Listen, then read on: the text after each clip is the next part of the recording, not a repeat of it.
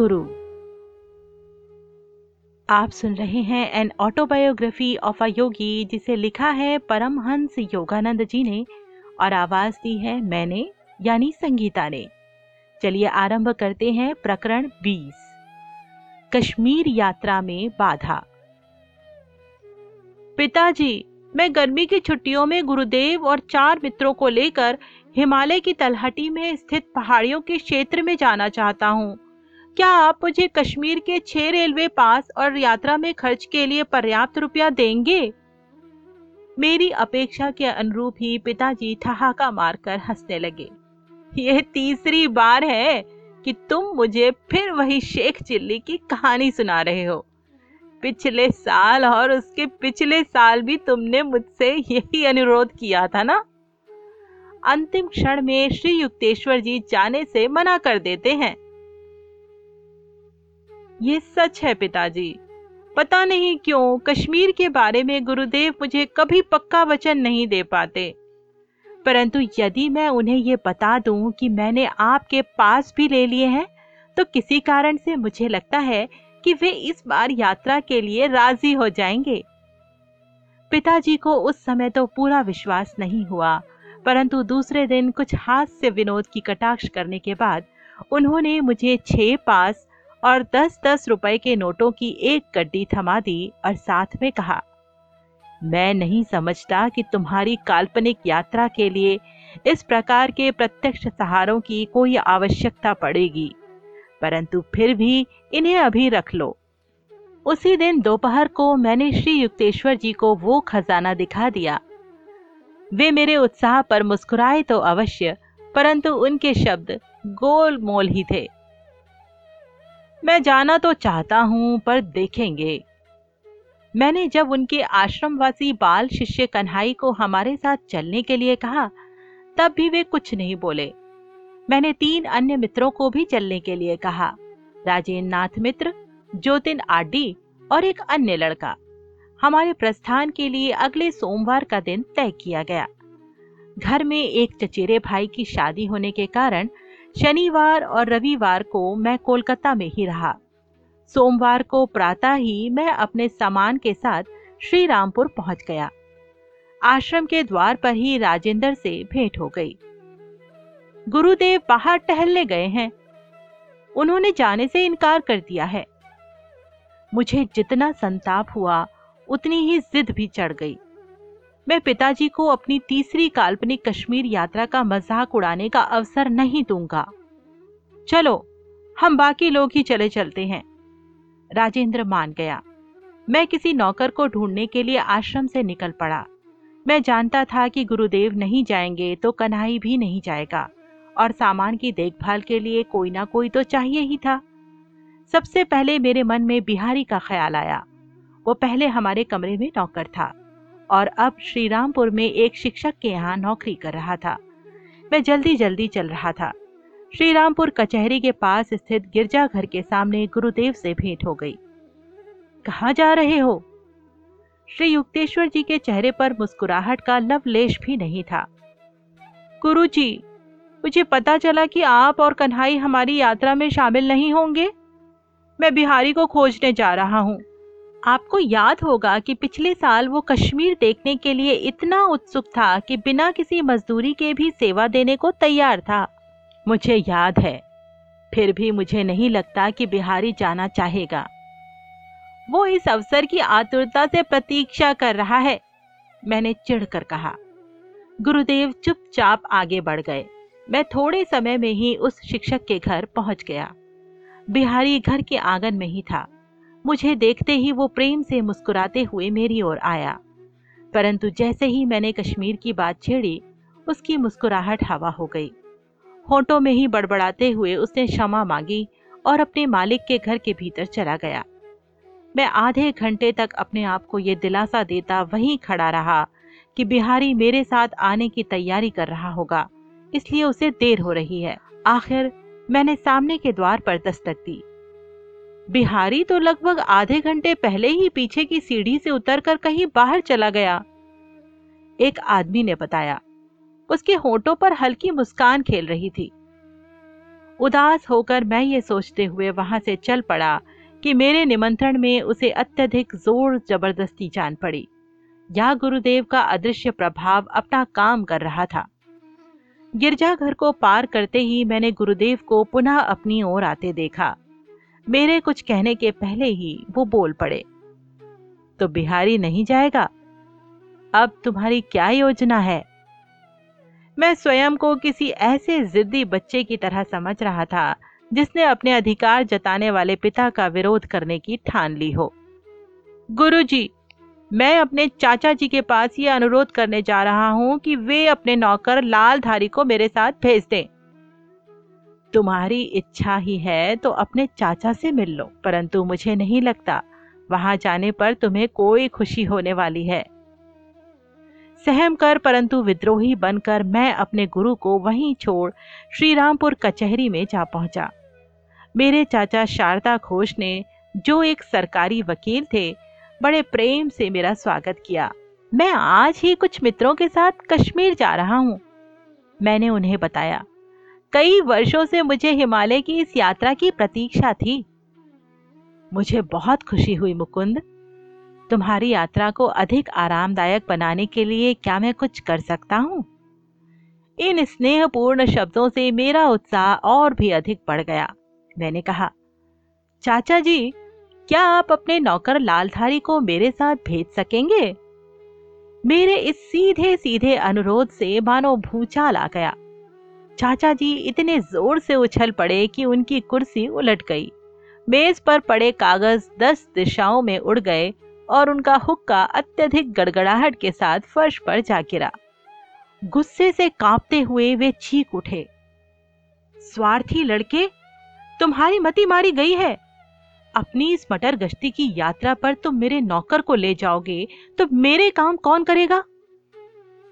ये सोचते हुए कि नरम स्वभाव के मिलनसार चाचा जी के रवैये में ये अचानक परिवर्तन, अनेक अगम्य रहस्यों से परिपूर्ण दिन का एक और गूढ़ रहस्य है। मैंने अपने विस्मय को भीतर ही दबा लिया। जिस चाल से मैं कचहरी से बाहर निकला, उसमें गरिमा की अपेक्षा शीघ्रता अधिक थी। मैं आश्रम लौट आया, जहाँ मेरे मित्रगण एकत्र होकर आस लगाए बैठे थे। मेरे मन में ये विश्वास अब ज़ोर पकड़ता जा रहा था कि गुरुदेव के इस रवैये के पीछे कोई समुचित, परंतु अत्यंत गहन उद्देश्य अवश्य है। अपने गुरु की इच्छा को विफल करने का प्रयत्न करने के पश्चाताप से मेरा मन ग्लानी से भर आया। मुकुंद, क्या तुम थोड़ी देर मेरे साथ यहाँ रहना नहीं चाहोगे? श्री युक्तेश्वर जी पूछ रहे थे। राजेंद्र और बाकी लोग अभी आगे जाकर कोलकाता में तुम्हारे लिए रुक सकते हैं। कोलकाता से कश्मीर के लिए शाम को छूटने वाली अंतिम गाड़ी पकड़ने के लिए फिर भी बहुत समय मिलेगा। गुरुदेव, मैं आपके बिना नहीं जाना चाहता, मैंने विषण मन से कहा। मेरे मित्रों ने मेरी इस बात की ओर कोई ध्यान नहीं दिया। उन्होंने एक घोड़ा गाड़ी मंगाई और अपने सारे सामान सहित वे चले गए। कन्हाई और मैं चुपचाप अपने गुरुदेव के चरणों में बैठ गए। आधे घंटे तक सब मौन बैठे रहने के बाद गुरुदेव उठे और दूसरे तल्ले के भोजन कक्ष की ओर चल दिए। कन्हई, मुकुंद का खाना परोस दो। उसकी ट्रेन का समय हो रहा है। कंबल के आसन पर से उठते हुए अचानक मुझे भयंकर मिछली आने लगी और पेट में मरोड़ के साथ भयंकर शूल उठने लगा। ऐसा लग रहा था मानो पेट में छुरियाँ चल रही हों। यातना इतनी तीव्र थी कि मुझे ऐसा लग रहा था जैसे किसी ने मुझे अचानक दारुण नरक कुंड में फेंक दिया हो। अंधे की भांति हाथ से टटोलते हुए, लड़खड़ाते कदमों से मैं अपने गुरु की ओर बढ़ने लगा और उनके सामने जाकर ढह पड़ा। भयावह एशियाटिक कालरा के सब लक्षण प्रकट हो गए थे। श्री युक्तेश्वर जी और कन्हाई मुझे उठाकर बैठक खाने में ले गए। भीषण वेदना से तड़पते हुए मैं चीख उठा। गुरुदेव, मैं अपना जीवन आपके चरणों में समर्पित करता हूँ। और उस समय मुझे सचमुच ऐसा लग रहा था कि जीवन का सागर मेरे देह किनारे से दूर जा रहा था। श्री युक्तेश्वर जी ने मेरा सिर अपनी गोद में रख लिया और अत्यंत कोमलता से उसे सहलाते हुए बोले अब तुम्हें पता चला कि इस समय तुम यदि अपने मित्रों के साथ स्टेशन पर होते तो क्या होता? मुझे इस विचित्र प्रकार से तुम्हारी देखभाल करनी पड़ी, क्योंकि यात्रा के इस विशिष्ट समय के बारे में मेरे निर्णय पर तुमने शक किया। आखिर मेरी समझ में आ गया। कदाचित ही सिद्ध पुरुष अपनी शक्तियों का खुला प्रदर्शन करना उचित समझते हैं, इसलिए उस दिन की घटनाएँ किसी भी सामान्य मनुष्य को स्वाभाविक ही जान पड़ती। मेरे गुरुदेव का हस्तक्षेप इतने सूक्ष्म स्तर पर हो रहा था कि उसका पता चलना असंभव था। उन्होंने बिहारी, मेरे चाचा और राजेंद्र तथा अन्य लोगों के माध्यम से अपनी इच्छा शक्ति को अव्यक्त रूप से कार्यान्वित किया था। मुझे छोड़कर शायद हर किसी ने परिस्थितियों को तर्क संगत और सामान्य समझा था। श्री युक्तेश्वर जी अपने सामाजिक दायित्वों को निभाने में कभी चूकते नहीं थे। अतः उन्होंने डॉक्टर को बुला लाने के लिए और चाचा जी को सूचित करने के लिए कन्हई को भेज दिया। मैंने विरोध दर्शाते हुए कहा, गुरुदेव, मुझे केवल आप ही ठीक कर सकते हैं। मैं किसी भी डॉक्टर की शक्ति से बाहर जा चुका हूँ। मेरे बच्चे, ईश्वर की कृपा तुम्हारी रक्षा कर रही है। डॉक्टर की चिंता मत करो। उसे तुम इस अवस्था में नहीं मिलोगे। तुम ठीक हो चुके हो। मेरे गुरुदेव के मुँह से ये शब्द निकलते ही मेरी तीव्र वेदना अचानक गायब हो गई। कमज़ोरी तो थी, पर मैं उठकर बैठ गया। शीघ्र ही एक डॉक्टर वहाँ आए और उन्होंने मेरी जाँच की। तुम्हारा संकट टल गया है, उन्होंने कहा। लेबोरेटरी टेस्ट के लिए तुम्हारे कुछ नमूने मैं अपने साथ ले जाता हूँ। दूसरे दिन प्रातःकाल ही डॉक्टर जल्दबाजी में आए। मैं स्वस्थ चित होकर बैठा हुआ था। मेरे हाथ को पकड़कर धीरे धीरे थपथपाते हुए उन्होंने कहा अच्छा तुम तो इस प्रकार बैठकर गपशप कर रहे हो जैसे मृत्यु तुम्हारे पास फटकी भी नहीं थी। तुम्हारे नमूनों के परीक्षण से जब मुझे पता चला कि तुम्हें एशियाटिक कालरा हो गया है तो तुम्हें अभी जीवित देखने की बहुत ही कम आशा मेरे मन में थी। तुम बहुत भाग्यवान हो बच्चे, कि तुम्हें रोग निवारण की दैवी शक्ति से संपन्न गुरु मिले हैं।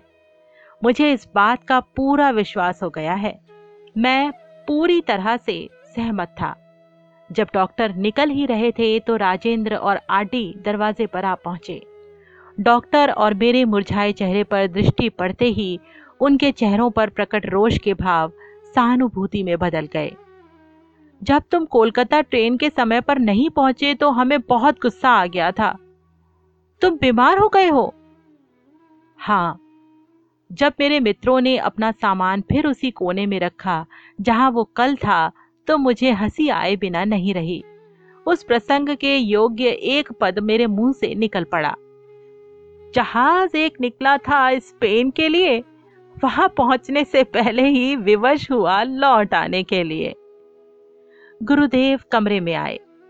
मैंने स्वास्थ्य लाभ करने वाले रोगी को मिल सकने वाली छूट का लाभ उठाते हुए प्रेम से उनका हाथ पकड़ लिया।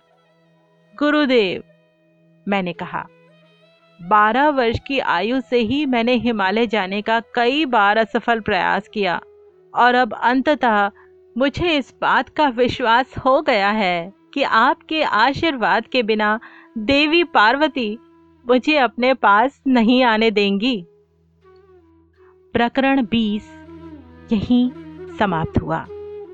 एन ऑटोबायोग्राफी के सभी प्रकरण बिना किसी बाधा सुनने के लिए आप इस चैनल को सब्सक्राइब भी कर सकते हैं। जय गुरु।